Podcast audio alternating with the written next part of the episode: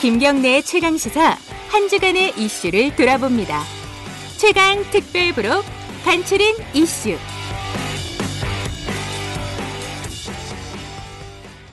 사법농단 의혹의 정점으로 불리는 양승태 전 대법원장에 대한 구속영장이 발부됐습니다. 전직 대법원장이 구속되는 건 헌정사상 처음입니다. 관련 소식 판사 출신 이정열 변호사와 자세히 알아봤습니다. 1월 24일 인터뷰입니다. 안녕하세요. 네, 안녕하십니까. 이 변호사님은 예상하셨나요? 어땠습니까? 어, 언젠가는 구속이 될 거라고 생각을 했는데 언젠가는요. 예, 예. 예, 생각보다는 그러니까 한두 번 정도는 구속영장 청구가 기각되지 않을까 싶었거든요. 그런데 네. 어제하고 그저께 보도들 나온 거 보니까 네. 그러니까 어, 증거를 상당히 검찰에서 많이 수집을 했구나라는 음. 생각이 들었고 그 다음에 방어 논리가 상당히 취약했다는 네. 생각이 들어서 아 이번에 잘하면 나올 수도 있겠다는 생각이 들긴 하더라고요. 그랬군요. 이게 그러니까 수사가 어, 비교적 충실했다 이런 말씀이시네요. 네, 네. 법원이 어, 구속영장을 발부한 사유를 뭐 구구절절 얘기를 하지는 않지만은 네네. 이 변호사님이 이제 해석을 하시기에는 어떤 사유에서 발부를 했다 이렇게 좀 정리를 좀 해주시죠.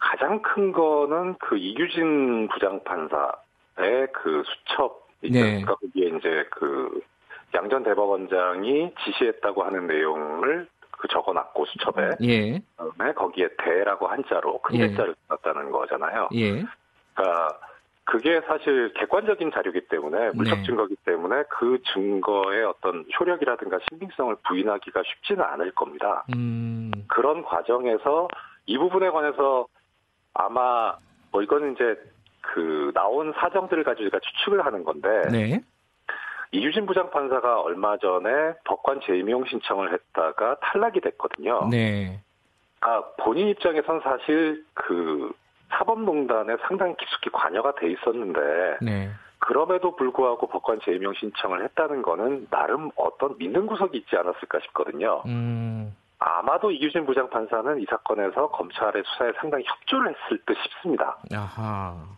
그러니까 이제 사실 다른 사람들이 보기에는 아니 그런 행위를 해놓고 어떻게 법관재명 신청을 할 수가 있냐 싶지만 본인은 그런 믿는 구석이 있지 않았을까 싶었던 거고요. 예, 그런데 이 이윤희 부장판사는 사실 양승태 전 대법원장의 신복으로 꼽히는 사람 몇 명 중에 한 사람이거든요. 네, 그런데 여기에 대해서 양전 대법원장이 그 영장 실질 심사 구속전 피의자 신문 과정에서 그 수첩이 조작될 수도 있는 것 아니냐. 그렇게 얘기했죠. 대자를 나중에 쓸 수도 있다. 예, 네, 그렇게 얘기를 했다는 거니까 일단 현재 그 가능성을 배제할 수는 없어요. 이게 그 뭐 영장 단계이기 때문에 네. 분한 재판 들어가서 실제 이게 증거 능력이 있는지 없는지 따져봐야 되겠습니다만 일단은 영장 단계니까 양전 대법원장 입장에서 그렇게 얘기를 했다는 거는 사실 이규진 부장판사가 양전 대법원장의 신복이라는 건 법원 내에서 거의 다 알고 있거든요. 네, 그러니까 그렇게 보면은 아 이게 조작됐다라고 하는 것을 양전 대법원장이 이규진 부장판사한테 나중에 법정에 가서는 그렇게 진술을 해라라고 압력을 행사할 수 있는 것이고 네. 그것이 바로 이제 증거 인멸의 우려가 되는 거죠. 음, 이 쟁점 중에 하나가요. 이 네. 직권 남용이었는데요. 이. 직권 남용이 지금까지 이제 판례로 보면은 네. 예컨대 뭐 김기춘 전 비서실장이라든가 이명박 전 대통령 이럴 때 네. 직권 남용을 법원에서 굉장히 엄격하게 판단을 하는 경향이 있었지 않습니까? 이번에는 어, 떻게 보세요? 사실 엄격하게 판단했다기보다는 네. 직권남용죄 자체가 그 인정되는 범위가 그렇게 넓지가 않습니다. 예, 그러니까 예. 직권 남용이라고 하는 용어 자체에서 아실 수 있는 것처럼 네. 그러니까 직권에 속하는 행위인데 권한에 속하는 행위인데 그것을 남용했다는 거니까 함부로 네. 썼다는 거죠. 네. 첫째 조건이 뭐냐면 직권의 권한의 범위에 속하는 행위여야 됩니다. 음. 그러니까 이명박 전 대통령 같은 경우는 예를 들어서 뭐 자기 자신의 개인적 소송에 대해서 알아봐라. 네. 라고 했다는 건 대통령의 권한 범위가 아니거든요. 네. 그러니까 직권 남용이 성립이 아예 처음부터 될 수가 없는 건데 지금 이제 양승태 전 대법원장 같은 경우에는 지금 재판 관련이니까 이건 대법원장의 업무에 속하는 것이고 본인 또 인사권을 음. 가지고 있잖아요. 네, 네. 그러니까 그 인사권을 무기로 해서 권한을 남용한다는 것이죠. 그래서 음. 이거는 뭐 넓게 해석하고 좁게 해석하고 이런 문제가 아니라 직권남용죄 자체가 범위가 그렇게 넓지 않기 때문에 생겼던 문제였던 거고 네. 이번에는 그 대법원장이라고 하는 큰 권한을 가지고 있는 사람이기 때문에 성립될 수가 있었던 거라고 해석이 됩니다. 그 양승태 전 대법원장이 구속영장 실질심사 받기 전에 소환 검찰 조사 소환될 때도 마찬가지인데 네네.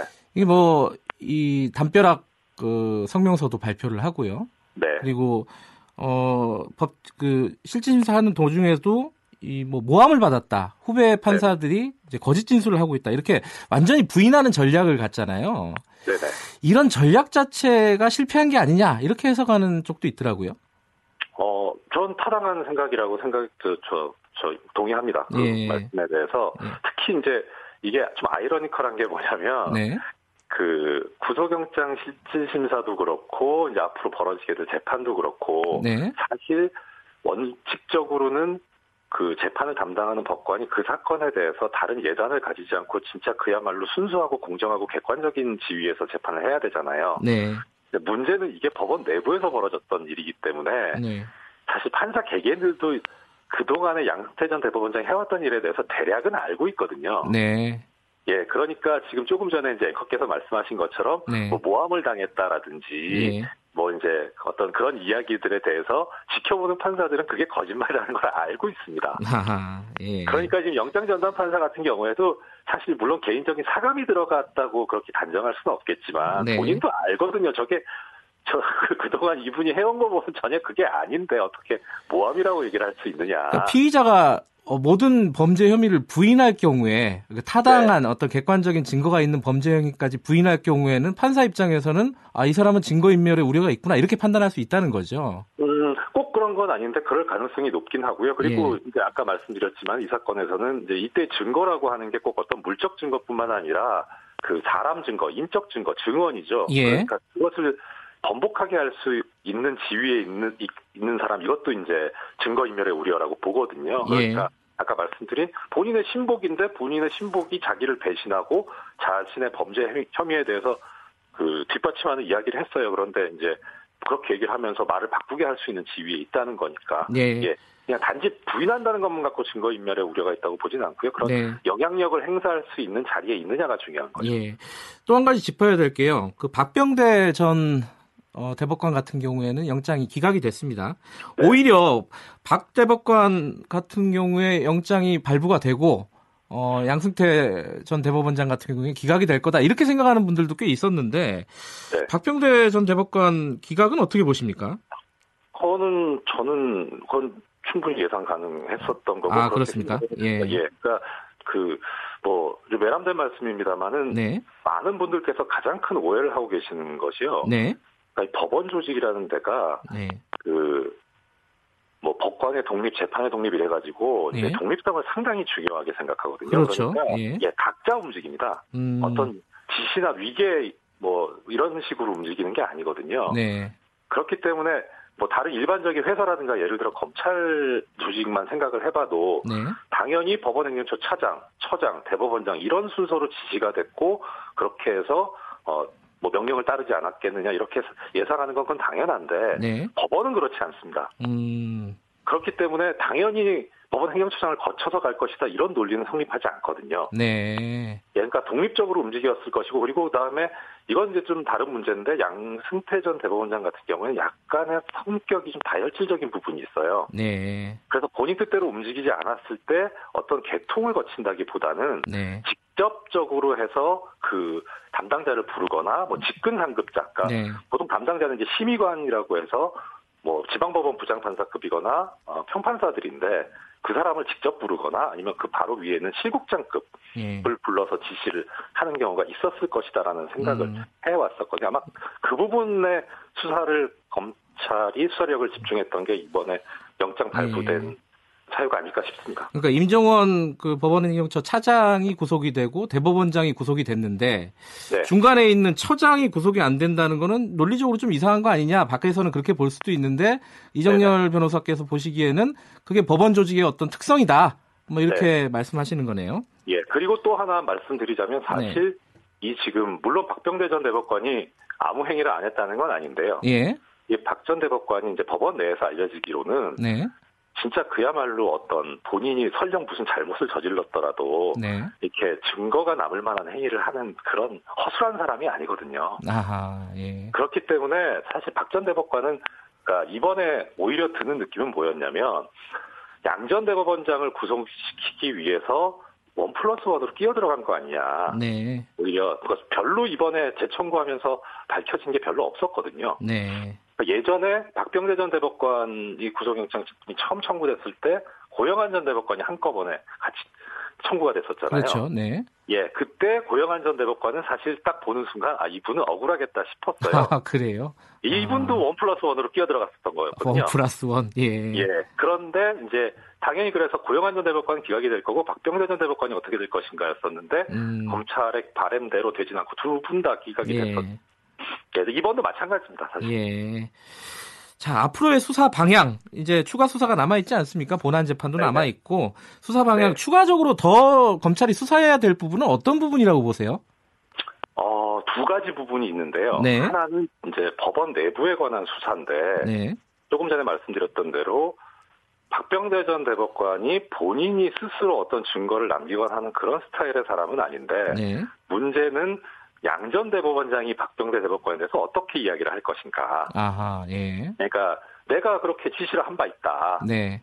아, 저, 그 박병대 전 대법관 행정처장한테 네. 예, 그 부분에 관한 수사가 일단 이루어져야 될 거고요. 그렇게 해서 사실 죄송합니다. 예. 이 사건에 있어서 사법농단에 있어서 최종적인 어, 기, 아, 기, 기초가 되는 아이디어를 만들고 기획을 한 사람은 사실 박병대 전 대법관이라고 법원 내부에서 의심을 하고 있거든요. 네. 그러니까 그 부분에 대한 수사가 필요하고 네. 두 번째는 이 사법농단의 동기가 알려지기로는 상고법원 설치였지 않습니까? 네. 그러면은 법원 쪽에서 먼저 행정부나 뭐 청와대 쪽에 그 거래를 시도했었어야 되는데 역으로 행정부 쪽에서 이 그 강제징용 판결 관련해 가지고 접촉을 시도했던 정황이 드러났었어요. 뭐 네. 회의를 따로 열었다거나 불러서. 네. 그럼 이거는 그 당시에 박근혜 전 대통령 시절에 행정부에 대한 수사도 이루어져야 될 아. 겁니다. 할 일이 상당히 많긴 많이 남았습니다. 그렇군요. 이게 좀 의미를 한번 짚어봐야 될 것 같은데요. 이게 뭐 헌정사상 초유의 일이기 때문에 네. 이 사법부의 최고 수장이 구속이 됐다. 이런 네. 의미가 오히려 근데 거꾸로 보면 사법부로서는 치욕의 날일 수도 있지만은 네. 사법부를 바로 세울 수 있는 또 절호의 기회가 아니냐 이렇게 해석할 수도 있지 않겠습니까? 어떻게 보세요? 어, 마- 예, 맞는 말씀입니다. 맞는 말씀이고요. 사실 이 사건에서 근원은 어디에 있냐면 양승태 전 대법원장이 그 처음에 대법원장으로 지명될 때 법원 내부에서 상당한 반발이 있었거든요. 네. 이 사람 은 안 된다. 네. 그러니까 물론 뭐 외람되지만 뭐 승부스럽지만 저도 거기에 포함돼 있던 사람이고 네. 그런데 그 사람들에 대해서 정말 뭐 되게 좀 이상한 사람 취급을 했었어요. 모든 얼- 거- 거의 대부분의 언론들도 그랬고. 네. 그래서 그래서 일단은 어, 우리 국민 여러분들, 아, 청취자 여러분들께서 좀 예. 항상 감시해 주셨으면 하는 부분이 뭐냐면 이런 사람을 대법원장으로 지명한 당시 대통령, 그 다음에 그런 목소리들 반대 목소리가 있었음에도 불구하고 국회에서 임명 동의를 해줬거든요. 예. 그 당시에 임명 동의를 했던 그 야당의 수장 네. 이분은 아직도 현역 정치인입니다. 음. 그러니까 이런 사람들이 다시는 공직에 나서지 않고 선거로 선출되지 않을 수 있도록 국민 여러분들께서 좀 신경을 써주셨으면 좋겠습니다. 그러니까 그 양승태 대법원장 같은 경우에는 유신 시대의 긴급조치 판결 같은 것들로 부역을 했던 인물 아니겠습니까? 그렇죠. 이게 사법부의 역사적인 정의를 새로 세울 수 있는 어떤 그런 기회가 아니냐라고 해석할 수도 있을 것 같아요. 네, 맞습니다. 그건 뭐 다시는 이런 판사가 나서는 안 되고요. 그리고 네. 그 다음에 사실 그, 어, 이 지금 사법농단에 연루된 판사들이 잘한 건 아닌데, 네. 잘한 건 아닌데, 우리가 기대하고 있는 판사의 목소리는 뭐 불의나 부정의가 있다고 하더라도 거기에 저항하고 자기 목소리를 내달라는 거지, 옳은 걸 옳다고 이렇게 선언해 주길 바라는 거지, 거기에 따라가라는 게 아니잖아요. 내가 네. 어쩔 수 없이 따라갔다라는 그런 말을 듣고 싶어 하는 게 아니잖아요. 예. 예, 그러니까 이제 이렇게 그냥 따라가게 되면은 이렇게 언제든지 그 본인의 본인이 쌓아왔던 어떤 뭐 업적이라고 하긴 그렇고 명예가 네. 한순간에 무너질 수 있다는 걸 항상 염두에 두고 행동하길 바랬으면 하는 그런 생각입니다. 아, 시간이 없어서 그냥 좀 단답형으로 여쭤볼게요. 이 네. 서영교 의원하고 뭐 홍일표 의원 등등 지금 재판 청탁 의혹에 지금 의혹이 불거진 의원들 있지 않습니까? 네. 검찰 조사가 필요하다고 보십니까? 일단 진상 규명을 위해서 필요하긴 한데 그분들은 범죄가 성립이 안 됩니다. 아까 처음에 말씀드린 음. 대로 권한에 속해야 되는데 국회의원의 권한에 청탁은 포함이 되지 않습니다. 네. 아, 그 어떤 법적인 절차를 떠나서 진상 규명을 위해서는 필요하다 이런 네, 말씀이시네요. 그렇습니다. 알겠습니다. 여기까지 듣겠습니다. 고맙습니다. 네, 고맙습니다. 이정열 변호사였습니다.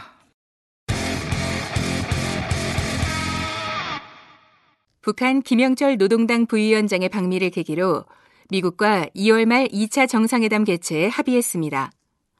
남북미 북핵 실무협상 대표들은 스웨덴 스톡홀름에서 북미 실무협상을 가졌는데요. 관련 내용 아산 정책연구원 신범철 안보통일센터장과 자세히 짚어봤습니다.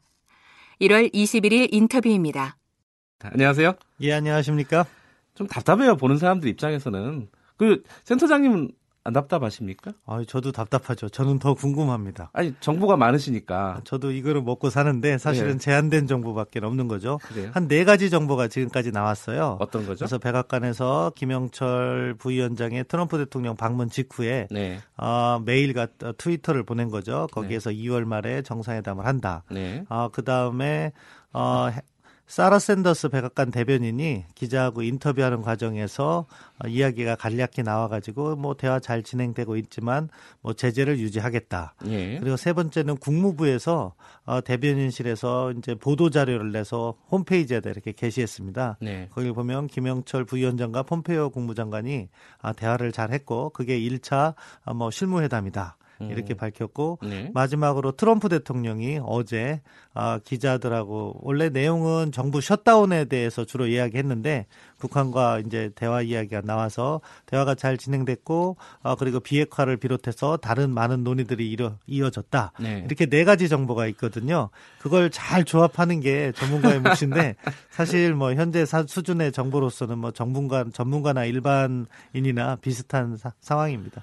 아, 이게 각각 이제 뭐 백악관에서 그리고 국무부에서 그리고 트럼프가 직접 얘기한 부분에서 등등등 이런 예. 아주 단편적인 정보들을 조합해서 이제 어떤 결론을 만들 이렇게 뭐 유추하거나 해석하시는 것 같은데 지금 상황에서 그러면요 2월 말까지는 이제 입에서 나온 거고요. 어 베트남이라는 얘기는 어떻게 나오는 거예요? 아, 베트남 이야기는 뭐 네. 아마 사전 접촉을 했었다 음, 봅니다. 네. 그러면서 타진을 했는데 기본적으로 이 정상회담이라는 것은 어, 어떻게 보면 실질적 차원과 상징적 차원이 이렇게 다 두 가지가 다 있는 네. 거죠. 실질적 차원은 정상회담을 추진하기 위해서는 특히 북한과 같은 경우에는 어, 대- 제외 공간이 제한돼서 네. 일단 공간이 있는 나라를 찾아봐야 되는 거고요. 네. 또한 아, 김정은 위원장이 중국 비행기를 지난번에 임대해서 타고 갔는데 약간 그 제- 자존심을 상해했다는 이야기가 있어가지고 북한의 비행기 인류신 64호가 날아갈 수 있는 반경을 그리니까 뭐 동남아밖에 안 되는 네. 거예요. 그게 실질적 차원이고 음. 상징적 차원에서는 베트남이 미국이나 북한이 모두 희망하는 장소가 될 수 있다. 네. 왜 그러냐면 미국과 같은 경우에는 베트남과 관계가 상당히 개선되고 있고요. 아, 그리고 베트남의 개혁 개방과 경제 성장이 지금 미국이 북한에게 제공하려는 그러한 네. 모델이 될 수 있고 또 북한의 입장에서도 베트남과는 전통적인 우호 관계를 유지해 왔기 때문에 아주 좋은 대상이 되는 거죠. 네. 그렇기 때문에 베트남일 것이다라는 이야기가 많이 나오고 있고 거기에서 뭐 수도인 하노이 또는 뭐 이렇게 리조트가 있는 다낭 이런 것들이 유력하게 제기되고 있는 상황입니다. 김영철 부위원장이 트럼프 대통령 만나는 게 이제 언론에 화면이 나갔잖아요. 근데 저 그거 보면서 약간 어, 의아하게 생각했던 거는 원래 이런 대통령과의 면담은 되게 상징적으로 짧게 하고 폼페이오하고 길게 얘기하고 이럴 줄 알았는데 앉아서 90분을 앉아 있었다 그러잖아요. 1시간 반을 앉아 갖고 도대체 무슨 내용을 얘기했을까? 그 부분이 궁금한데 사실 그 내용은 아직 안 나오지 않았습니까? 어떻게 생각하면 될까요? 이건? 어, 할 얘기가 많았을 거라고 생각하고요. 예. 일단 형식 측면에서 이번에 김영철 부위원장의 워싱턴 방문은 사실은 폼페이오 장관의 고위급 회담의 일차적인 목적이 있는 게 아시나 것이 아니라 네. 김정은 위원장의 친서를 전달하는 특사의 자격의 음. 성격이 더 컸던 것 같아요. 네. 그렇기 때문에 뭐 50분 정도 폼페이오 장관과 만나고 네, 트럼프 네. 대통령과 더 긴 시간을 보냈다고 보고요. 예. 내용적인 측면에서는 사실 미국이나 북한이나 할 말이 많을 것 같아요. 음. 지난 6.12 싱가포르 정상회담 이후에 벌써 8개월이 흘렀는데 네. 그 과정에서 뭐 양측에서 비핵화라든 가 대화라든가 상응 조치라든가 서로에 대한 입장을 타진하는 것만으로도 사실 시간이 부족했을 것 같습니다. 음. 거기에다가 2차 정상회담에 대한 기대감이라든가 뭐 서로 근황 같은 것도 파악하고 뭐 그런 부분에 있어서 90분은 금방 갔을 거라고 봅니다. 아, 그래요. 그럼 실제로 이제 주고받을 게 있지 않습니까? 북한하고 미국이 그 뭐 비핵화 관련된 부분도 있고 그다음에 제재 완화라든가 어떤 상응 조치 부분도 있는데 이게 그 워싱턴에서 주로 이루어지는 게 아니라 지금 스웨덴에서 주로 이루어지고 있다 이렇게 보면 되나요? 어떻게 보십니까? 아, 워싱턴에서 큰 맥락을 잡았고 그것을 네. 스웨덴에서 이어받을 가능성이 있다 저는 그렇게 보는데요. 네. 일단 중요한 것은 고위급 회담인 거죠. 네. 트럼프 대통령과 김영철 부위원장의 만남은 사실은 김영철 부위원장, 아, 부위원장이 자기 입장을 이야기하는 게 아닙니다. 음. 북한에서 철저하게 김정은 위원장과 논의한 내용만 이야기하게 돼 있습니다. 네. 거기서 이제 큰 틀에 어떻게 보면 틀을 아, 구조를 만드는 거죠. 어떤 대화를 할 것인가. 네. 그러면은 이제 그 범위 내에서 만약에 아, 최선희 북한 외무성 부상과 스티브 비건 미 국무부 대북정책 특별대표가 이야기를 한다면은 네. 그 범위 내에서 이렇게 논의를 하겠죠. 네. 그리고 아직 한, 한 가지가 확실하지 않은 것이 어, 김영철 부위원장이 이제 어제 북경에 도착했고 오늘 평양에 들어갈 네. 겁니다. 그럼 그 트럼프 대통령과 나눈 이야기에 대해서 김정은 위원장에게 보고를 하고 추가적인 메시지를 받을 거예요. 네. 그것이 최선이 부상하게 전달이 돼야지 네. 거기서 구체적인 실무 협상이 이루어져서요. 음. 아마 최선희 부상과 스티브 비건이 만나더라도 어제까지는 거의 상견례 수준일 거라고 보고 네. 오늘 이제 저녁부터가 이제 그쪽 스웨덴은 낮이 되니까 그때부터 본격적인 논의가 가능하다 그렇게 봅니다. 그 트럼프 대통령이 어 김영철 부위원장 만나고 나서 어, 진전을 이뤘다라는 표현을 썼잖아요. 그럼 이제 협상에서 진전을 얘기할 텐데 그 요번에 이제 이 two-track으로 진행되는 협상에서 그리고 최종적으로 북미 정상회담에서 서로 주고받을 게 뭐냐 이게 제일 이제 핵심적인 내용 아니겠습니까?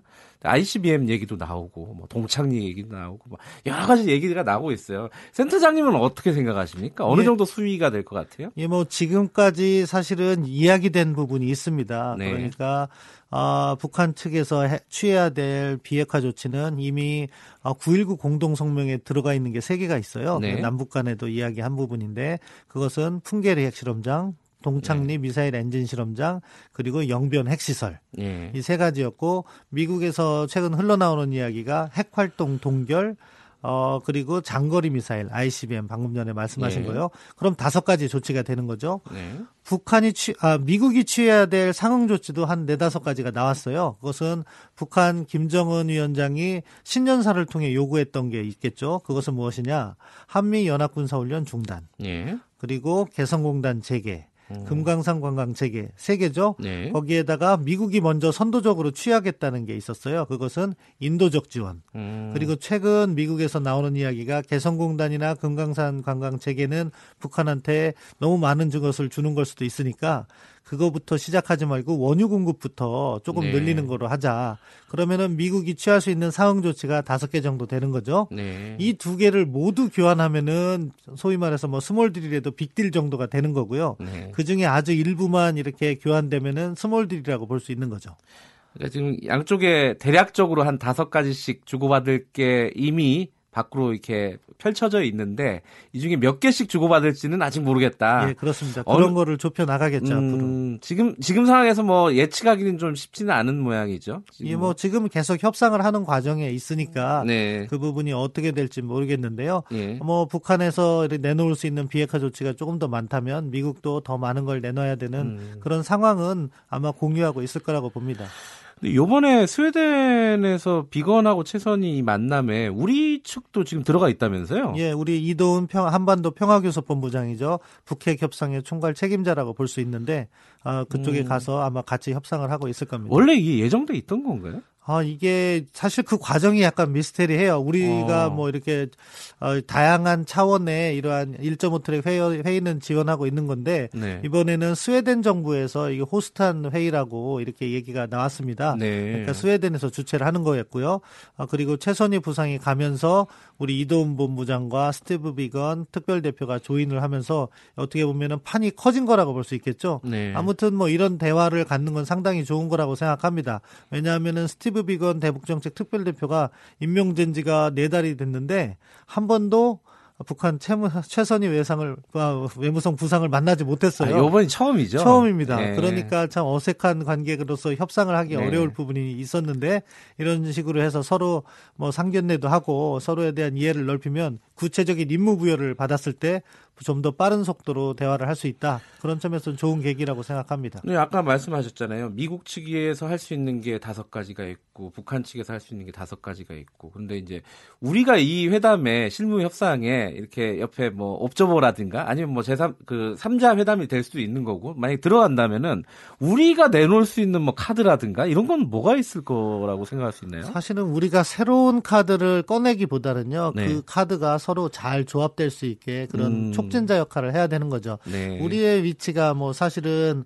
어 뭐 핵 문제의 당사자이기도 하고 남북 경제 협력의 당사자이기도 그렇- 하니까 그렇죠. 우리는 약간 독특한 위치를 자- 점하고 음. 있다고 생각해요. 네. 그렇지만 주요 협상 당사자는 안타깝게도 미국과 북한이기 때문에 네. 그 협상이 잘 진행될 수 있도록 우리가 아, 카드를 맞추는데 조언자의 역할을 하면 된다 그렇게 생각합니다. 그 운전자론이 아직도 유효한 건가요? 그러면? 운전을 잘하면 유효하다고 생각하는데요.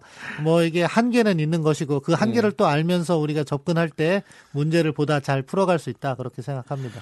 이제 이 2월 말에 북미 회담, 북미 정상회담이 열리게 되면요. 이제 순조롭게 이제 실무 협상이 진행이 돼서 그러면 이제 그 다음에 궁금한 건 다시 이제 남북 정상회담 답방 얘기가 나오는데 답방 그럼 현실적으로 뭐 3월 정도 이렇게 볼 수밖에 없겠네요. 지- 지금으로서는. 예, 뭐 지금으로서는 아, 북미 정상회담이 잘 개최되고 네. 북한의 비핵화가 촉진되면서 일부 경제 제재가 완화되면은 남북 간에 어떻게 보면 경제 협력을 할 수 있는 공간이 생기는 거죠. 네. 그러니까 그걸 가지고 남북 협력 사업을 만들어 나가면서 김정은 위원장의 답방이 추진된다.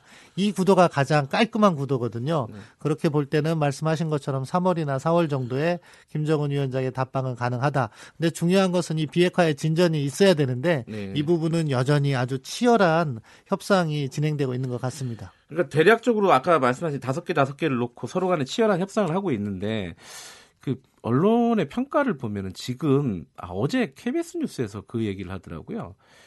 어, 협상력이 북한이 더 높은 거 아니냐 지금 상황이 그게 어떤 맥락인지 좀 설명 좀 해주세요. 어, 기본적으로 북한도 협상이 필요하고 미국도 협상이 필요한 예. 것 같아요. 그런데 지금 협상이 만들어지는 과정을 보니까 네. 어, 뭐, 작년 10월 7일 폼페이오 국무장관이 마지막으로 평양을 방문한 다음에 미국이 계속 대화를 하자고 했는데 북한이 약간 버티기를 시도했어요. 네. 그러니까 정부 공식 라인이 아니라 이번에는 중앙정보국과 북한 통일전선부라는 정보당국이 이런 것을 어레인지하고 네. 그런 모습을 볼 때 이거는 전형적인 미국의 외교가 아니라 전형적인 북한의 외교인 거죠. 아하. 그러다 보니까 아 북한이 이 주도권을 지금 장악하고 있구나 하는 이야기들이 곳곳에서 나오는데요. 아무튼 서로의 필요 서로가 필요해서 만나는 만큼 그런 부분을 잘 조율해서 실질적인 비 핵화와 교류 협력 확대 이런 쪽으로 가기를 희망해 봅니다.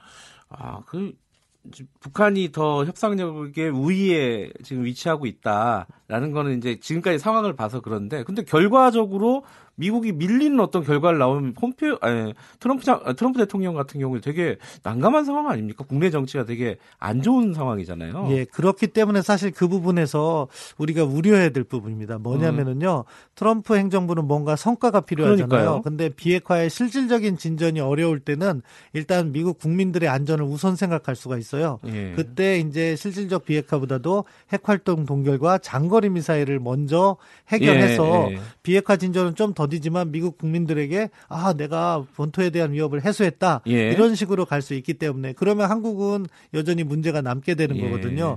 그런 부분이 생기지 않도록 미리 미국과 잘 조율하고 북한하고도 잘 조율해야 된다고 생각합니다. 알겠습니다. 이게 뭐 코끼리 다리지만 구체적으로 잘 만져본 것 같습니다. 여기까지 듣겠습니다. 고맙습니다. 예, 감사합니다. 아산정책연구원 신범철 안보통일센터장이었습니다.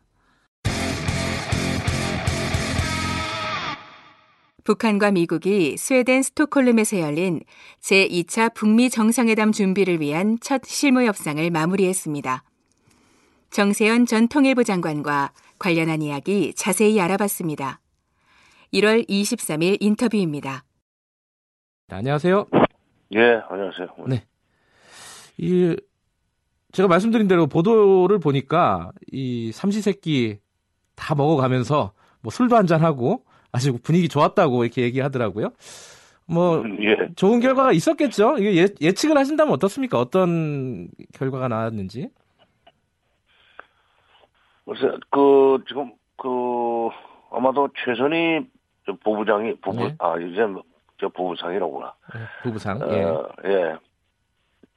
평양에 들어가서 김정은 위원장한테 결과를 보고하고, 네. 뭐, 비건은 이미 지금 와싱턴에 들어갔을 거예요. 근데 평양까지는 교통편이라든지 거리상, 어, 좀 늦게 들어갔다고 봐야 될 텐데, 네. 그래서 발표가 날 때까지는 양쪽에서 공동 발표하기로 할 때까지는 좀 우리가 좀 더 지켜봐야 되겠지만 예. 아마도 어 2박 3일 동안 그렇게 아까 몇 시간이라고 그랬어요? 삼시세끼를 같이 예, 예. 어, 예, 먹고 부대꼈다면은 좋은 결과가 나왔을 겁니다. 그 중간에 틀어지려면은 삼시세끼까지 안 가죠. 아하. 2박 그래요. 3일까지 안 가고. 예. 그래, 끝까지 그렇게 했다. 그 다음에 아마도 그것은 우리 쪽에 그 이도훈 한반도 평화교섭 본부장이 예. 처음부터 같이 참여를 했기 때문에 양쪽의 그 입장 차이를 많이 좁혀서 그렇게 했다고 봅니다. 그러니까 그 두 사람들 끼리만 그냥 북미 양자 접촉만으로는 그렇게 되기가 어려웠을 거예요. 그러니까 우리가 가운데 끼었다는 것이 에, 이번 협상이 잘 됐다. 그리고 앞으로도 음. 잘될 거다라고는 어, 평가 내지는 전망을 할 수 있는 근거라고 봅니다. 근데 지금 보도를 보면요. 이대훈 본부장이 이도훈 본부장이 이 한국에서 출국을 할 때까지도 이, 네. 이 3자 협정이 될지 협상이 될지 모르고 어, 자기가 한마디로 자기를 끼워줄 줄 모르고 출발을 했다. 현장에서 다 조율한 거다. 뭐 이런 식의 보도가 있더라고요. 어떻게 보십니까? 이거는? 음, 그건 뭐, 우선 뭐, 미국 그거는 사전, 그, 뭐라 그럴까, 교감을 했을 거고. 그렇겠죠. 예. 예. 두 번째, 에, 북한의 그 최선희 부부장, 부, 부상, 부상이구나. 저, 그, 거기 오고는 현지에서 조율을 했을 겁니다. 예. 그러나 지금 상황에서 북한이 이도훈 본부장을 빼고 얘기를 하겠다는 식으로 버틸 수는 없을 거예요. 왜냐하면 기왕에 북미 정상회담도 문재인 대통령이 다리를 놔줬기 때문에 된 거 아닙니까? 예. 음, 그러니까 어, 북쪽에서도 이도훈 부장이 스톡홀름에 들어간다는 것은 어, 뭐 바로 알았을 거고 네. 와 지심이 내려갔을 거예요. 그럼 전부터 같이 하는 게 좋을 거다 하는 얘기를 최소한도 김영철 어, 부부장은 너는 그 동, 어, 그 뭡니까 김영철 라인에서는 방침을 정해가지고 어, 지침을 내려 보냈을 거예요. 그렇게 되면 최선이 이로서는 받아야죠. 음, 음, 그러니까 이게 94년 제네바 기본 제네바 합의 제- 제네바 북미 협상 때 이거 좀 천양지차입니다. 그때는 우리가 이렇게 상수로 들어가지는 못했죠. 못 갔죠. 못 들어가고 담벼락에 기다리고 있다가 끝나고 나면은 미국 대표들 쫓아가서 어떻게 됐냐고 이렇게 물어가지고 그거는 기자들이 하는 일인데. 야, 야, 그 벽치기라고 그러죠. 예. 그군요. 이거 어쨌든 이게 어, 우리나라 대표도 같은 테이블에 앉게 되고 어, 분위기는 좋았다 이런 얘기들은 나오고 있는데 예. 지금 약간 좀 어, 뭐랄까요 이, 이 얘기가 좀 어, 여쭤봐야 될 부분인 것 같아요. 이 아직 결과 합상 결과 발표는 안 나왔는데 미 국무부에서 우리 쪽하고 그러니까 강경화 장관 쪽하고 통화를 한 결과를 발표하면서요. 예. 그 완전한 비핵화 어, FFVD라고 보통 요새 얘기하잖아요. 완전히 검증된 비핵화. 이게 보도자료에서 빠졌어요. 음, 네, 제재 이행도. 아 네, 네. 그것도 빠졌고요. 제재 유지도 빠졌고 이거 어떻게 해석해야 됩니까? 좀 다른 기류가 있는 겁니까 이게? FFVD라고 하는 표현은 이게 한 방에 모든 걸 해결하겠다는 그 발상의 소산입니다. 예. 그, 그 FFVD, 그러니까 완전하고 최종적인 그, 그리고 검증 가능한 비핵화가 될 때까지는 압박과 제재를 계속한다. 예. 이제 그런 이야기인데, 이거 이번에 뺐다. 그 예. 얘기는 이제 드디어 그 비핵화도 단계적으로 접근하겠다 하는, 어, 입장의 표현이라고 생각합니다. 예. 단계적으로. 그러니까 그 완전하고 최종적인 검증 가능한 비핵화가 이루어지지 않는다 하더라도 제재를 조금씩 완화해가면서 북한의 비핵화를 유도해낼 수 있다. 유도해내겠다. 그런 이제 에, 전략적 변화가 있었다는 반증이죠. 그러니까 비핵화, 그러니까 완전한 비핵화가 아니라 이제 슬슬 언론 쪽에서 나오는 얘기가 핵 동결, 동결 쪽으로 지금 가닥을 잡고 그 동결과 제재 완화를 이렇게 상응시키는 small deal, 이, 이 얘기가 계속 나오고 있어요. 예. 그런 쪽으로 지금 어, 협상 방향이 진행이 되고 있다. 그 정 장관님도 이렇게 보시는 건가요? 그렇죠. 그러니까 small deal. 처음에는 뭐 한 방에 모든 걸 해결하는 게 빅딜 아닙니까? 네. 근데 그 핵 문제라는 것이 지금까지 25년이나 지금 해결되지 않고 시간이 갈수록 악화됐던 문제인데 네. 이걸 어떻게 한 방에 해결하겠습니까? 드디어 이제 미국이 미국도 이걸 단계적으로 토막을 쳐서 그때 그때 그 상응하는 조치를 해주고 최종적으로 FFVD 상태를 끌어내야 되겠다. 그러려면 시간이 좀 걸릴 거다. 음, 이거 비로소 깨달았다는 얘기예요. 어, 그거 쉽게 알 것 같지만은 북한 미국이 그렇게 생각을 못했다는 어, 생각이 듭니다. 오늘 제가 그 문화일보 칼럼을 하나 보니까요. 남성욱 고려대 교수가 이렇게 얘기를 했어요. 이 small deal 있지 않습니까? 이 핵 동결하고 이 음. 제재 완화를 이렇게 어, 거래하는 거는 우리로서는 우리 네. 한국으로서는 최악의 시나리오다. 왜냐하면은 핵 위험을 계속 안고 가는 거 아니냐. 우리 쪽 입장에서 미국에서는 이제 ICBM 같은 것들을 동결하면서 미국 시민들의 안전을 보장받지만 우리는 뭐냐? 뭐 이렇게 하고 이게 오히려 뭐 대재앙이다. 뭐 이런 식으로 표현하더라고요. 이런 의견에 대해서는 어떻게 생각하십니까? 굉장히 선동적이네요. 네, 네, 선동적이에요. 그대로 제가 읽어드린 거예요. 최악의 시나리오, 아, 재재앙. 아니, 글쎄, 예, 네. 예. 에, 뭐, 밥을 먹을 때도, 그, 한정식을 먹어도 밥 먹, 한, 한식을 먹어도 네. 밥을 먼저 먹고 반찬을 먹는 사람도 있고, 반찬을 먼저 먹고, 밥 먹고 국물 먹는 사람도 있고, 순서대로 하지 않습니까? 네. 지금 동결로 시작을 해서 최종적으로 완전한 비핵화로 가야지, 네. 완전한 비핵화를 해놓고 무슨, 어, 제재 해제를 유도하겠다 이런 식으로 갈 수는 없는 거 아니에요. 음, 그러니까 핵 동결이라도 확실하게 끌어내고 네. 핵 동결이라는 게 앞으로 핵을 만들지 않는다. 있는 거는 일단 두지만 다른 건 폐기한다. 예를 들면 이제 ICBM 같은 것은 내놓겠다라든지 네. 이런 식으로라도 해서 제재 해제를 조금 해주고 그다음에 제재가 제재를 완화시켜주고 그리고 좀 더 많은 제재 완화를 받고 싶으면 네. 그럼 그 다음에 핵을 내놔라. 이렇게 해야지 핵도 내놔. ICBM도 내놔. 그 다음에 무슨 핵 기술도 내놔. 이런 식으로 접근할 수가 있겠어요. 한 방에. 음, small deal이 최악의 시나리오가 아니라 예. small deal은 가장 현실적인 접근 방법입니다. 네. 아니, 입구로 들어가야 출구로 나올 수 있죠. 지금으로서는 어, 당연히 선택할 수밖에 없는 그런 과정이다 이렇게 보시는 거네요. 아, 그리고 네. 미국도 지금 FFVD 이 문구를 뺐다고 그러지 않았어요. 아까. 네. 지금 그이 FFVD를 해야만 핵 문제가 해결됐다고 볼 수 있고 그때 비로소 우리가 안심할 수 있다는 논리인데 네. 그걸 위해서는 핵 동결부터 시작해야 돼요. 예. 아, 그 양반이 그 예. 알만하신 분이 개인적으로 아시죠? 알죠? 예. 나중에 한번 근데 통화, 상당히- 통화 한번 해보세요. 예. 상당히 선동적이네. 근데 지금 그 말씀하신 단계적으로 접근한다, 핵 동결, 이거는 뭐 현실적으로 선택할 수 있는 선택지다, 이거는 이해가 되는데 또 이런 얘기가 있어요. 뭐 이게 12년 전에 한번 써먹은 카드다 북한이 베를린 선언 네, 네. 이후에 이제 진행됐던 것들이요. 근데 신고 검증 이게 제대로 안 돼 가지고 결국은 이, 이게 무산이 되지 않았느냐. 미국이 이 카드를 또 받겠느냐라는 약간 비관적인 전망을 하는 분들도 있더라고요. 이건 어떻게 생각하세요? 그, 그, 그 생각납니다. 예. 네, 그 2007년에 북미 간에 그야말로 그, 뭐, 빅딜에 해당하는 합의를 했었죠. 네. 빅딜도, 그때도 빅딜이 아니에요. 북한이, 에, 여러 가지 그 미국의 요구를 들어주면, 네. 미국은, 미국의 요구 들어주면 미국은 뭐 식량을 제공한다 하는 합의를 했었습니다. 네.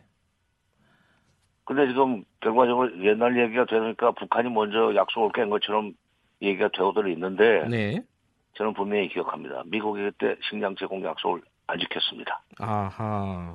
그러면은 북한은 이거 뭐 처음부터 이 약속을 안 지킨다면 우리도 더 이상 못 나가는 거 아니냐. 음. 근데 일이 그렇게 원인과 결과가 있는데 미국이 원인 제공했다는 얘기는 절대로 안 하거든요. 네. 그리고 거기는 세계 언론을 장악하고 있는 셈이니까 네. 아 북한이 또 깼네.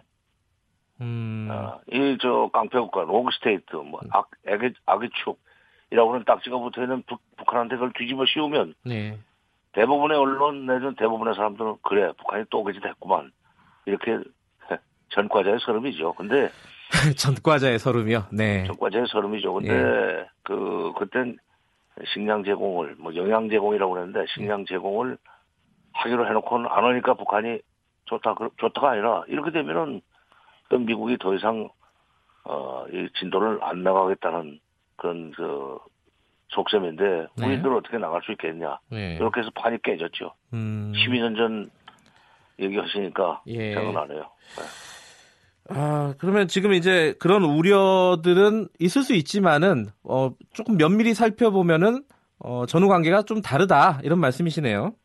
그렇죠. 네. 그, 그 전후 관계가 다르죠. 음. 약속을 먼저 안 지킨 쪽이 솔직히 말해서 미국이라는 사실을 우리가 알아야 돼요. 미국은 아마 큰 나라이기 때문에 그럴 거예요. 네. 어, 강자기 때문에 우리가 약속 안 지켜도 저희들이 돈이 있나 하는 배짱으로 약속 안 음. 지키고 일방적인 북한의 비핵화 프로세스가 진행되기를 바랐다가 안 되니까 나중에 책임을 뒤집어 씌우나. 예. 이걸 팩트인 것처럼 얘기해가지고 또 그런다 하는 식으로 하면 됩니까? 알겠습니다. 이뭐몇 가지 이제 요번에 분위기는 좋았는데 우려의 지점들이 있었는데 그 부분에 대해서 여쭤본 거고요. 나중에 남성욱 교수님하고 한번 통화를 한번 해보시죠. 아니, 뭐, 전화번호 몰라요. 알겠습니다. 오늘 여기까지 듣겠습니다. 고맙습니다. 예, 예. 정세현 전 통일부 장관이었습니다.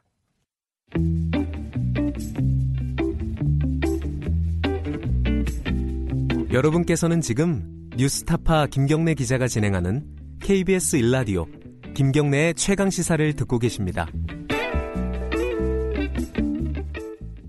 젊은 빙상인 연대에 이어 빙상계 폭력과 성폭력 은폐 사건의 배우로 지목되고 있는 전명규 전 빙상연맹 부회장이 기자회견을 가졌습니다. 대한체육회에서는 체육계의 시스템을 개선하기 위한 혁신위원회를 구성했는데요. 체육계 성폭행과 폭력 문제 해결될 수 있을지 최동호 스포츠 평론가와 이야기 나눴습니다. 1월 22일 인터뷰입니다. 안녕하세요. 예, 안녕하세요. 어제 일단 젊은 빙상인 연대에서 추가적인 폭로를 하지 않았습니까? 예, 예, 그 기자회견 내용 어떻게 들으셨어요? 어, 젊은 빙상인 연대는 고민을 참 많이 했습니다. 그래서 네. 애초에 예정됐던 날짜보다 기자회견이 늦게 열렸거든요. 네. 근데 어제 이제 젊은 빙상인 연대가 얘기한 내용들을 보면은 아, 이 두 명의 이제 피해자와 이제 가해자를 새롭게 공개를 했지만 네. 초점은 피해자와 가해자가 아니라 이제 전명규 한체대 교수에 맞춰져 있었거든요. 네. 왜냐하면 이 젊은 빙, 빙상인 연대가 주장하는 바는 간단히 요약하면은 이런 피해자가 계속 발생하고 있는데 이 가해자는 현장으로 복귀하고 또 피해자의 이 폭행 사실을 은폐하려는 시도가 있었다. 이것을 고쳐야지만 빙상이 개혁이 되는데 이것을 고치기 위해서는 배후에 있는 이 전명규 한체대 교수가 빙상에서 완전히 물러나야지 된다. 이렇게 요약할 수가 있겠죠. 근데 전명규 교수가요. 어, 예. 빙상계에 차지하고 있는 위치가 어느 정도인데 이 사람만 딱 지목을 해가지고 은폐 배우다 이렇게 얘기할 정도인가요? 어, 지금은 뭐, 이 부회장 직에서 물러냈기 때문에 그렇죠. 뭐 영향력이 없다고 볼 수도 있겠는데, 그런데 보통 분들이 보기에도, 제가 보기에도 불가사의한 면이 딱 한 가지 있었던 누구나 인정하는 사실로 얘기를 할 수가 있습니다. 뭐냐 하면은, 네. 2010년에 밴쿠버 동계올림픽에서, 예. 어, 소위 그 짬짬이라고 얘기하는 우리 선수들끼리의 그 승부 담합 때문에 어, 책임을 지고 부회장직에서 물러났거든요. 네. 물러났는데 다시 복귀를 했습니다. 그래서 이 소치 동계올림픽 때 2014년이죠. 네. 이때는 안현수 선수의 그 러시아 귀화 때문에 이 파벌 문제가 또 급부상했을 때 책임을 지고 또 물러났거든요. 예, 기억이 나네요. 예. 예, 근데 다시 또 복귀를 한 겁니다. 네. 어, 다시 복귀해서 이 평창 동계올림픽 때에 부회장직을 맡았었죠. 근데 이 평창 동계올림픽에서 또다시 이제 김보름 선수 등의 이거 왕따 논란 때문에 이제 이 부회장직에서 물러났는데 이 빙상경기연맹 부회장직만 세 번이나 물러났다가 음. 다시 복귀를 하는 겁니다. 이, 이 정도는 보통 분들이면 이게 좀 그 불가능한 일이거든요. 네. 그만큼 이 빙상경기연맹 안에서 어, 많은 영향력을 행사하고 있다는 얘기가 되겠죠. 근데 이분을 그러니까 전명규 교수가 이렇게 계속 사퇴하고 다시 복귀하고 한 세 번 정도 하셨다 했다고 얘기를 하셨는데요. 예, 예. 그럼 뒤에서 이분을 좀 봐주는 사람이 있다는 얘기 아니에요? 체- 체육계라든가 아니면 뭐 정치권이라든가 아니 뭐 혼자서 그럴 수는 없는 거 아니에요? 아, 일단은 이 전명규 교수가 일종의 그 빙상 권력의 정점이라고 보면은, 네. 어, 이 전명규 교수를 정점으로 하는 이 일종의 이제 기득권층이 형성이 돼 있겠죠. 음. 예. 때문에 뭐 전명규 교수가 물러났다고 하더라도 전명규 교수를 중심으로 했던 분들이 다시 전명규 교수를 어, 어, 복귀시키는 그런 준비를 하고 또 필요성을 또 강조를 해왔던 건데 그 필요성이라는 게 무엇이냐 하면은 네. 바로 그 메달입니다. 아하. 전명규 교수를 좀 긍정적으로 평가할 때에 네. 누구도 이뤄내기 힘들었던 쇼트트랙에서의 성과를 이뤄낸 장본인이다. 네. 이것도 이제 누구도 부인할 수 없는 사실이기 때문에 바로 이제 그이 국제 경쟁력이나 메달을 얘기할 때 전명규 교수를 어 빙상경기연맹에 다시 복귀시켜줘야 된다. 네. 이- 이런 논리가 또 힘을 얻게 되는 거죠. 근데 이게 은폐 성폭력 사건을 은폐했던 배후에 이제 전명규 교수가 있다고 이제 지목을 한 거잖아요. 그 은폐를 했다는 거는 그럼 선수들이 이 전명규 교수에게 이런 피해 사실 같은 것들을 계속 얘기를 했는데 뭐 예. 공개를 하지- 해주지 않았다 아니면 공개를 막았다 이런 취지죠. 어, 예, 그렇죠. 일단 공개를 막았다는 분은, 어, 지난해 이제 국정감사에서 전명규 교수의 녹취록이 공개가 됐죠. 네. 어, 그 심석희 선수가 이 폭행 이후에 이제 기자회견을 해서 폭행 사실을 알리려고 할 때에 전명기 교수가, 어, 심석희 선수의, 어, 이 기자회견을 내가 막았어. 새벽 1시까지 내가 얘기하면서 막았어. 네. 이런 이제 그 녹취록이 공개가 됐고요. 네. 뭐 어제 공개된 그 피해 선수의 사례인데, 어, 성추행을 당한 겁니다. 너무나 괴로웠죠. 힘들었고. 예. 그래서 이제 한철의 교수인 이 전명기 교수에게 도와달라, 죽고 싶다, 하루에도 죽고 싶다는 생각이 뭐 수백 번 든다. 나는 이제 그 도움을 요청하는 문자를 보냈거든요. 네. 여기에 대해서 전명기 교수가 네가 빨리 벗어나라. 그게 정답이다. 이렇게 어, 대답을 보낸 겁니다. 그리고 해당 코치에 대한 아무런 징계가 이루어지지 않았죠. 이렇게 되면 선수들 입장에서 보면 분명히 도움을 요청했고 전명기 교수가 이 추행 사실을 모를 리가 없는데 네. 가해자에 대한 처벌은 이루어지, 이루어지지 않고 이런 상황 속에도 선수가 운동을 그만둔 겁니다. 근데 지금 말씀하신 그 공개된 문자 있지 않습니까? 네가 벗어나는 게 이제 가장 급선무다 이런 취지의 문자 같은 경우에는 어제 전민규 예. 교수가 뭐 기사를 보지 못해서 뭐 대답을 못 하겠다 일단 그렇게 그 넘어갔고요 그 부분은 예. 그 녹취록 같은 부분에 대해서는 전체 맥락을 보면은 오해의 소지가 있을 뿐이다 이렇게 예. 얘기했단 말이에요. 이 예. 부분은 어떻게 보십니까? 근데 어제 이제 전명기 교수도 비- 어, 젊은 빙상인 연대 기자회견 후에 이제 곧바로 기자회견을 열어서 젊은 빙상인 연대의 주장을 반박을 했거든요. 네, 그러니까 일단은 그 성폭행 또 폭행 부분은 나는 모르는 일, 모르는 일이다라고 네. 얘기했고요.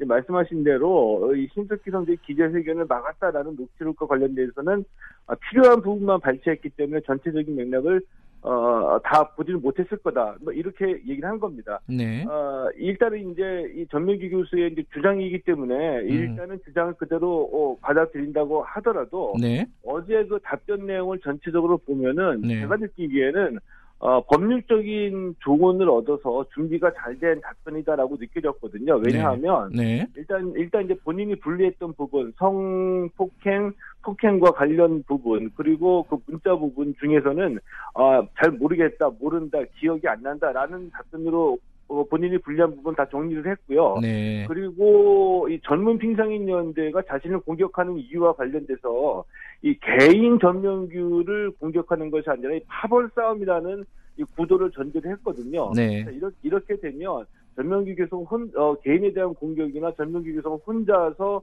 어, 비난을 받는 것이 아니라 이 빙상계 파벌에서 파벌 싸움으로 이게 벌어지는 걸로 구도를 좀 바꿔놨습니다. 네. 자, 그러면서 젊은 빙상인 연대에 누가 어떤 사람들이 구성이 되어 있는지 한번 취재를 해보라. 또 젊은 빙상인 연대는 어, 전명기 교수 본인의 이 자신의 비리를 얻어내기 위해서 어, 비리 사실을 얻어내기 위해서 조재본 전 코치에게 어, 이 실형을 감경받게 해주는 탄원서를 써주는 조건으로 전명기 교수의 비리를 좀 얘기를 해달라 이렇게 요청한 적도 있다는 것까지 공개를 하면서 네. 어, 어, 좀, 그, 잘 준비된 답변, 어, 변호사까지 대동해서 좀이 법률적으로 조언이, 조언을 얻은 답변을 했죠. 야, 준비가 잘 된 답변이다. 법률적으로요.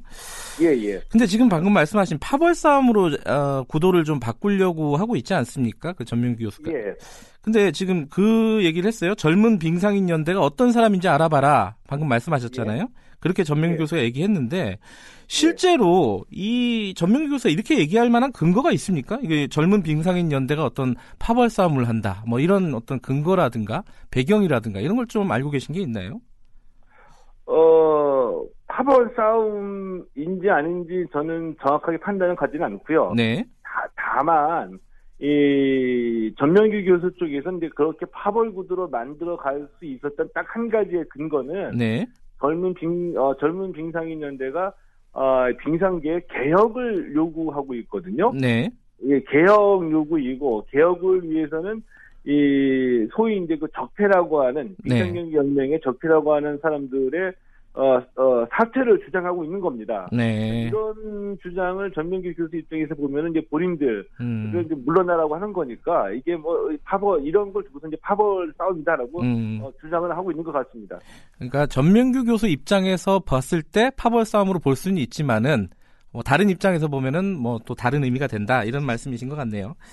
예, 지금 전명규 교수가 그 한국 체대에서요 그 연구년이었잖아요 원래 예, 그게 취소가 되고 징계 절차를 밟기로 했다는 소식이 있었어요. 예. 근데 스스로 물러나겠다는 뜻은 아직 밝힌 건 아니죠? 어, 어, 고려를 해보겠다는 뉘앙스의 얘기는 했습니다. 네. 그럼 네, 고려를 하겠다는 뜻은 예. 어떻게 받아들여야 되나요?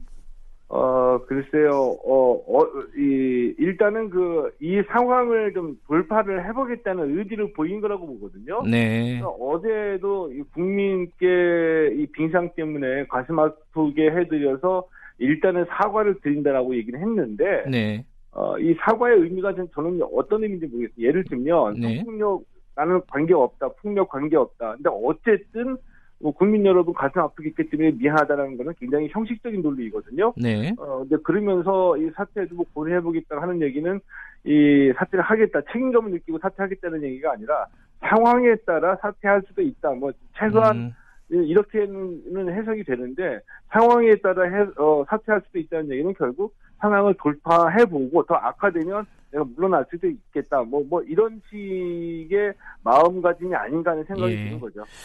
그 전명규 교수의 사태를 넘어서서요. 지금 빙상연맹의 존폐 위기도 지금 거론이 되고 있고요.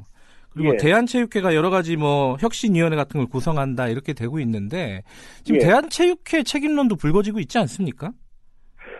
어, 이게 참 묘한 상황이 되어버린 거입니다. 그러니까 예. 예. 를 들면 이 빙상뿐만이 아니라 체육계 문제가 많은 체육계를 개혁을 해야 된다. 네. 라고 했을 때 개혁 방안들이 나오겠죠. 근데 개혁 방안들이 나오더라도 결국은 그 개혁 방안을 이 그, 수행, 실행하는 기관은 대한체육회거든요. 그렇죠. 때문에 대한체육회가 참 묘하게 개혁의 대상이면서도 또 개혁의 주체가 될 수 있는. 조직이거든요. 예. 그런데 제가 한 가지 아쉬운 게 이 빙상연맹을 퇴출시키더라도 네. 잘못된 것은 고치겠다 이 얘기를 문화체육관광부가 했어야 되는 겁니다. 아. 문화체육관광부가 해 이 얘기를 하면 분명히 대한체육회가 개혁의 대상이 되는데 네. 이 사채론에 휩싸여 있는 이규 회장이 어 내가 개혁하겠다라고 하면은 대한체육회가 책임을 지지 않고 오히려 개혁의 주도권을 쥐게 음, 되거든요. 네. 근데 그래서 문체부가 왜 이- 그런 이 개혁 국면에서 헤게모니를 쥐지 못하고 좀 더 적극적으로 나가 나가지 못했는지 대통령께서도 언급한 사항인데 네. 왜좀 더 적극적으로 나가지 못하는지 좀 이해가 안 가죠. 그러니까 제- 대한체육회라는 개혁의 대상이 오히려 개혁, 개혁의 주체가 될 수도 있는 묘한 상황이다 이런 말씀이시네요. 예, 예, 예. 그럼 지금 상황에서 이 지금 체육계 여러 가지 지금 문제가 불거지고 있지 않습니까? 극단적으로 예. 뭐 성폭행까지 계속해서 어, 폭로가 예. 되고 있는데 이 상황을 해결하려면은 여러 가지 방법이 있겠지만 가장 시급하게 지금 해결해야 될 것 어떤 거라고 보십니까? 아, 뭐 여러 가지 방안은 나올 수 있는데 네. 근본적인 것은 저는 인적 청산이라고 보거든요. 인적 청산, 예, 예, 체육계 주류의 교체입니다. 이게 무슨 얘기냐면 네, 올림픽 메달도 메달 중요하지만 메달보다도 좋다. 지금 인권 개선하고 예, 일종의 그 스포츠 정의 바로 잡아라. 네, 아, 이거거든요. 근데 이게 지금까지 체육계 주류라고 하- 하는 분들은 국위선양이라는 그 예, 프레임이나 이데올로기를 붙잡고 올림픽 메달로 지탱해온 분들입니다. 네, 이분들을 어 이분들을 어, 인적 청산을 해준다는 얘기죠. 그렇지 않으면은 지금까지 뭐 체육회 그 인권센터 있고 어 clean 스포츠 센터 있고 네, 어 이런 제도를 만들어 놨는데 인권 의식이 없는 분들이 이런 제도를 운영하다 보니까 다 네. 무용지물이 돼, 돼 버린 거죠. 네. 그러니까 여러 가지 뭐 본질적으로 시스템을 바꾼다 어쩐다 이런 것도 중요하지만은 시급하게는 사람의 문제입니다. 예, 인적 청산이 가장 시급한 문제다. 이런 말씀이시네요. 예, 예. 알겠습니다. 오늘 말씀 여기까지 듣겠습니다. 고맙습니다. 예, 고맙습니다. 최동호 스포츠 평론가였습니다.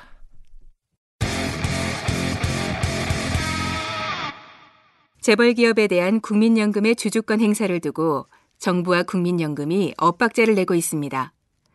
결국 국민연금 기금위에서 결론을 내릴 가능성이 높아졌는데요. 국민연금 이찬진 기금운용위원과 자세한 내용 짚어봤습니다. 1월 25일 인터뷰입니다. 안녕하세요. 예, 안녕하세요.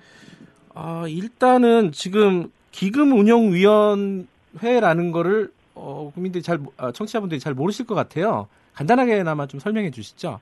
예, 그 국민연금 가입자 및 그 수급자의 연금 급여를 네. 그 책임지는 그 준비금을 이게 기금이거든요. 예. 이걸 관리 운영하는 그 민간 그 협치기구로 네. 최고 의사결정 기구라고 할 수 있죠. 아, 뭐 장관하고 정부 측 위원 여섯 분 있고요. 예. 사용자 근로자 대표 세 분씩 있고 지역 가 입자 여섯 분, 관계 전문가 대표 두 분에서 20명으로 구성되어 있습니다. 한마디로 어, 국민들이 낸 어, 돈, 국민연금의 기금을 어디다가 투자를 할 것인지 어떻게 지금 활용을 할 것인지를 결정하는 곳이다. 이렇게 보면 되나요? 예, 그렇습니다. 근데 지금 어, stewardship code를 대통령이 얘기를 했습니다. 그 대토- 대기업의 중대한 위협에 대해서는 위법에 대해서는 국민연금의 stewardship code를 적극 행사하겠다. 그러니까 지분 지분권을 행사하겠다는 거죠. 그러니까 주주로서의 권리를 행사하겠다. 이렇게 보면 되죠. 쉽게 얘기하면. 어, 그, 그런 부분, 형- 그 외형상은 그런 부분일 수 있고요. 네. 근데 일단 기금의 구조를 좀 보셔야 될 텐데, 네. 기금의 관리 운영에 대해서는 법률상으로 보건복지부 장관이 책임을 부담하고 있습니다. 예. 네, 죄송합니다. 아, 전화 전화가 오셨군요. 그래서 예. 그 기금이 보유한 자산들 중에 이제 국내 주식이 한 110조 원 정도 되거든요. 네. 이런 현실에서 그 국민들 노후를 위한 책임 재산의 가치가 잘 유지되고 네. 상승될 수 있도록 하- 자기 재산처럼 잘, 잘 관리를 하겠다. 네. 이게 저현 정부의 공약 사항일 겁니다. 네. 그리고 그것이 국민연금이 작년에 도입한 그 stewardship code의 핵심 내용이지요. 예. 이런 기본적인 입장을 천명하신 것으로 보여집니다. 예. 근데 지금 누구나 다 알고 있듯이 첫 번째 그 케이스가 한진그룹, 그 대한항공 한진그룹이 될 되, 되지 않겠습니까, 그죠? 근데 여기서 지금 어, 제 뉴스에 많이 나온 게요. 수탁자 책임 전문위원회라는 데가 있더라고요. 여기서 한진그룹의 근데 이제 조양호 회장의 해임안에 대해서는 반대한다. 예, 해임 해임안에 이제 개입하는 거에 대해서는 국민연금이 이런 기사들이 나왔어요. 이런 거는 수탁자 책임 전문위원회에서 먼저 결정을 하는 겁니까? 어, 전혀 그렇지가 않고요. 예. 그 현재 그 stewardship code가 이제 시행되는 게 2020년입니다. 예. 그 2020년 이전에는 기금운용위원회가 의결하는 데- 것에 따라서 예. 예외적으로 그 적용이 가능하도록 제도가 돼 있습니다. 네. 그래서 이번에는 기금위가 맨 처음에 안건을 저 검토를 하고 예. 전문가 그룹인 그, 수, 그 수탁자 전문위원회로 하여금 예. 어, 사전 전, 전제 조건들 가령 예를, 들- 예를, 들, 예를 들면 네. 그 여러 가지 이슈가 있는데 대한항공 한진칼의 그, 그 결의 요건들이 어떻게 되는지 네. 또는 그, 그 이익을 이익 반환 같은 거, 예. 그 단기 매매 차익 이익 반환의 리스크가 어떻게 되고 그에 대한 회피 방안은 어떻게 되는지 이런 거를 사전을 점검하고 그에 네. 따른 그런 적정한 그 주주권 행사 방안이 있는지 예. 있다면 어떤 식으로 하는지에 대한 전문가 의견을 네. 그 모아서 그 리포트를 내라고 했던 게 임무입니다. 정확하게 예. 얘기하면. 예. 어, 그런데 어제 그 진행된 거를 보니 예.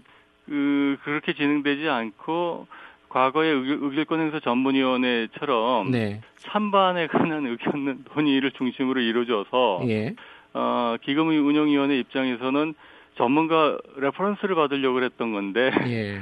이게 도움이 별로 안 되는 결과가 됐죠. 그러니까 찬성이냐 반대냐가 중요한 게 아니고요. 예. 그런 과정에 그 어떤 어, 논, 논, 논리적 그 근거에 의해서 예. 어떤 거를 했는지를 그 어떤 결론에 이르는지를 좀 그 clear하게 명, 명확하게 좀 정리를 해줘야 되는데 네. 그 그런 결과가 돼서 도움이 별로 안 되는 결과가 됐죠. 예. 어쨌든 그 결정은 지금 이찬진 위원님이 계시는 기금운용위원회에서 결정한다는 거죠. 예, 거기 예. 참고치에 불과한 겁니다. 근데 한 가지 이해가 안 되는 게요. 그 이 수탁자 책임 전문위원회에서 이 한진그룹의 어, 경영에 어느 정도로 개입을 할 것인가를 찬반 의견을 결정을 하는 과정에서 보건복지부가 적극적으로 당신 위원은 참, 찬성하느냐 반대하느냐 이렇게 물어가지고 취합을 했다는 거예요. 보건복지부는 왜 이러는 거죠? 아, 그게 이제 아마도 복지부 관계자의 전원에 의하면 이제 뭐 그런 부분인 것 같습니다. 그러니까 그 회의 때 그 입장을 이제 돌아가면서 이제 얘기를 했는데 네, 그, 그 다소 명확한 의- 명확하지 않은 분에 대해서 물어봤다가 하는데 이 부분에 대해서 많은 논쟁이 예, 논란이 이제 일어나고 있는 상황입니다. 예. 아니 근데 왜 제가 왜 이걸 이상하다고 말씀을 드렸냐면요. 자 대통령은 적극적으로 행사하겠다라고 입장을 밝히, 밝혔는데 보건복지부는 대통령과 말과, 말과는 좀 다르게 행동한단 말이죠 지금. 왜 이거를 어떻게 이해를 해야 될지 잘 좀 난감하더라고요. 이 어. 정확한 내부 사정을 모르는 사람 입장에서는요. 그러니까 이게 조금 그 금, 역설적으로 얘기하면 네. 기금운용위원회의 독립성이나 뭐 중립성을 그 보여주는 하나의 신뢰일 수도 있고요. 예. 아, 또 하나 하나는 또 에피소드일 수도 있, 있겠는데 무슨 네. 얘기냐면 같은 시간대 그 회의가 아마 진행되었을 겁니다. 네. 그러다 보니 그 대통령께서 그 천명하신 그런 방침이나 이런 부분들이 복지부에 정확하게 전달이 되어지지 않은 상태에서 이제 그런 부분이 좀 있을 것 같고요. 예. 그다음에 또 하나는 복지부가 수탁자 전문위원회에 예. 어떤 견해를 평형하거나 개입할 수 있는 구조가 아닙니다. 지금. 음. 아, 그런 부분이 좀 음, 반영될 수 있고요. 그 다음에 이 논의되는 것이 예. 경영에 개입하기 위한 그런 내용은 전혀 아닙니다. 사실 네. 현- 현재 지금 안건은 뭐냐면 그냥말로 기금이 예. 손실을 볼 수 있는 그런 그 위험성이 발생됐는데 그 발, 발생을 한, 하게 한 그 책임자가 대주주 경영자이거든요. 이 케이스 경우에 예. 2, 3년 동안 계속 위험에 노출되었고 국민연금 보유 주식의 주가가 엄청나게 출렁거렸거든요. 지금 네. 지금도 계속 그 상황이 예, 지속되고 있는 상황이고요. 예. 그러다 보니 자산 가치를 우리 저희는 40, 30년에서 50년을 바라보는 장기 투자자 입장에서 네.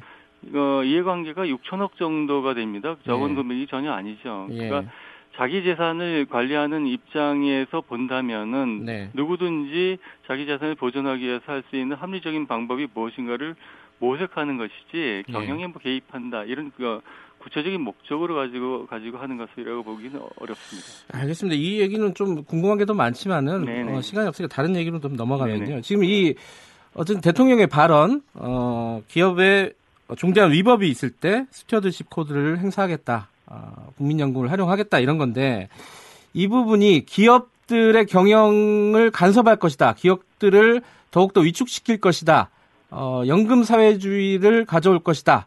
이런 우려들이 있습니다. 실제로 그 그런 보도들도 많이 있었고요. 이 부분 은 어떻게 생각하세요?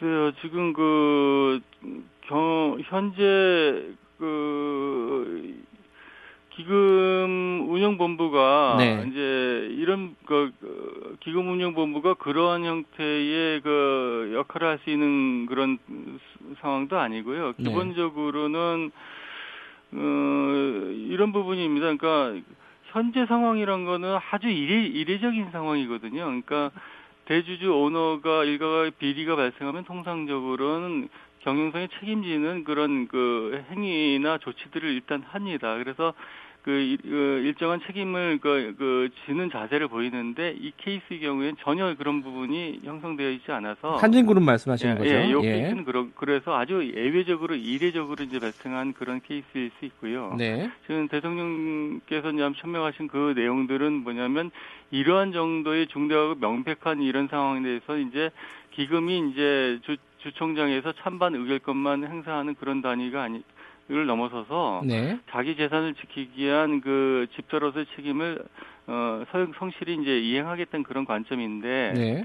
그 관련돼 가지고 이게 뭐 재계와 관련돼서 이제 경영권에 도전하거나 경영권을 좌우할 수 있는 그 영향을 미칠 수 있다 이런 부분은 사실은 통상적으로는 발생하지 않는 케이스라고 볼 음. 있습니다. 오히려 예. 기금이 갖고 있는 가령 작 대기업 기준으로는 작게는 수천억이고 많게는 그 삼성 같은 경우에는 거의 이제 10조 원에 육박하는 그 자산 가치를 보존해야 되는 입장이거든요. 네. 그러다 보니까 그 자산 가치를 보존하기 위한 차원에서 필요한 최소한의 범위 내에서의 그 방어적인 그런 그 주주권 행사이지 예. 경영권을 행사하는 그런 차원이 전혀 아닌 것은 그 재계에서도 잘 알고 있을 겁니다. 아, 근데 이제 stewardship code가 2020년 도입된다고 하니까 재계에서는 좀 걱정을 하는 것 같아요.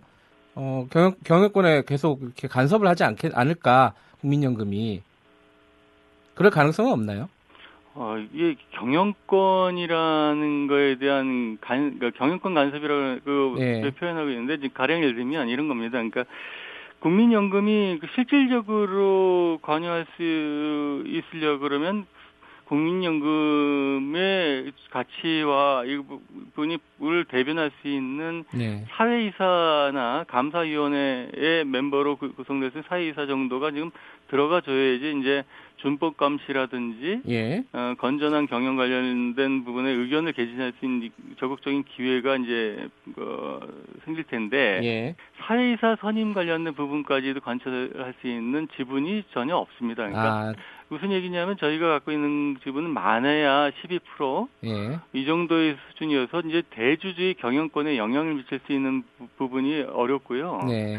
어, 가령 예를 들면 proxy fighting이라고 해서 의결권 대리행사 권유나 이런 걸 통해서 의결권 싸움이 이제 벌어지는 그런 걸 적극적으로 주도하지 않는 한에는 네. 현실적으로 그런 정도까지 현실화되는 가능성은 그 현, 현 음. 단계에서는 어려, 어, 쉽지 않습니다.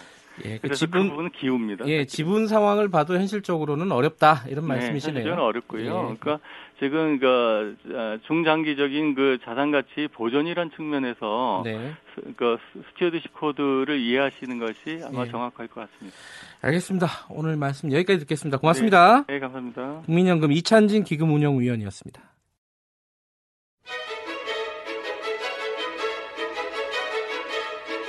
우리 사회의 다양한 현안을 공정하고 깊이 있게 다룹니다. KBS 일라디오 김경래의 최강 시사.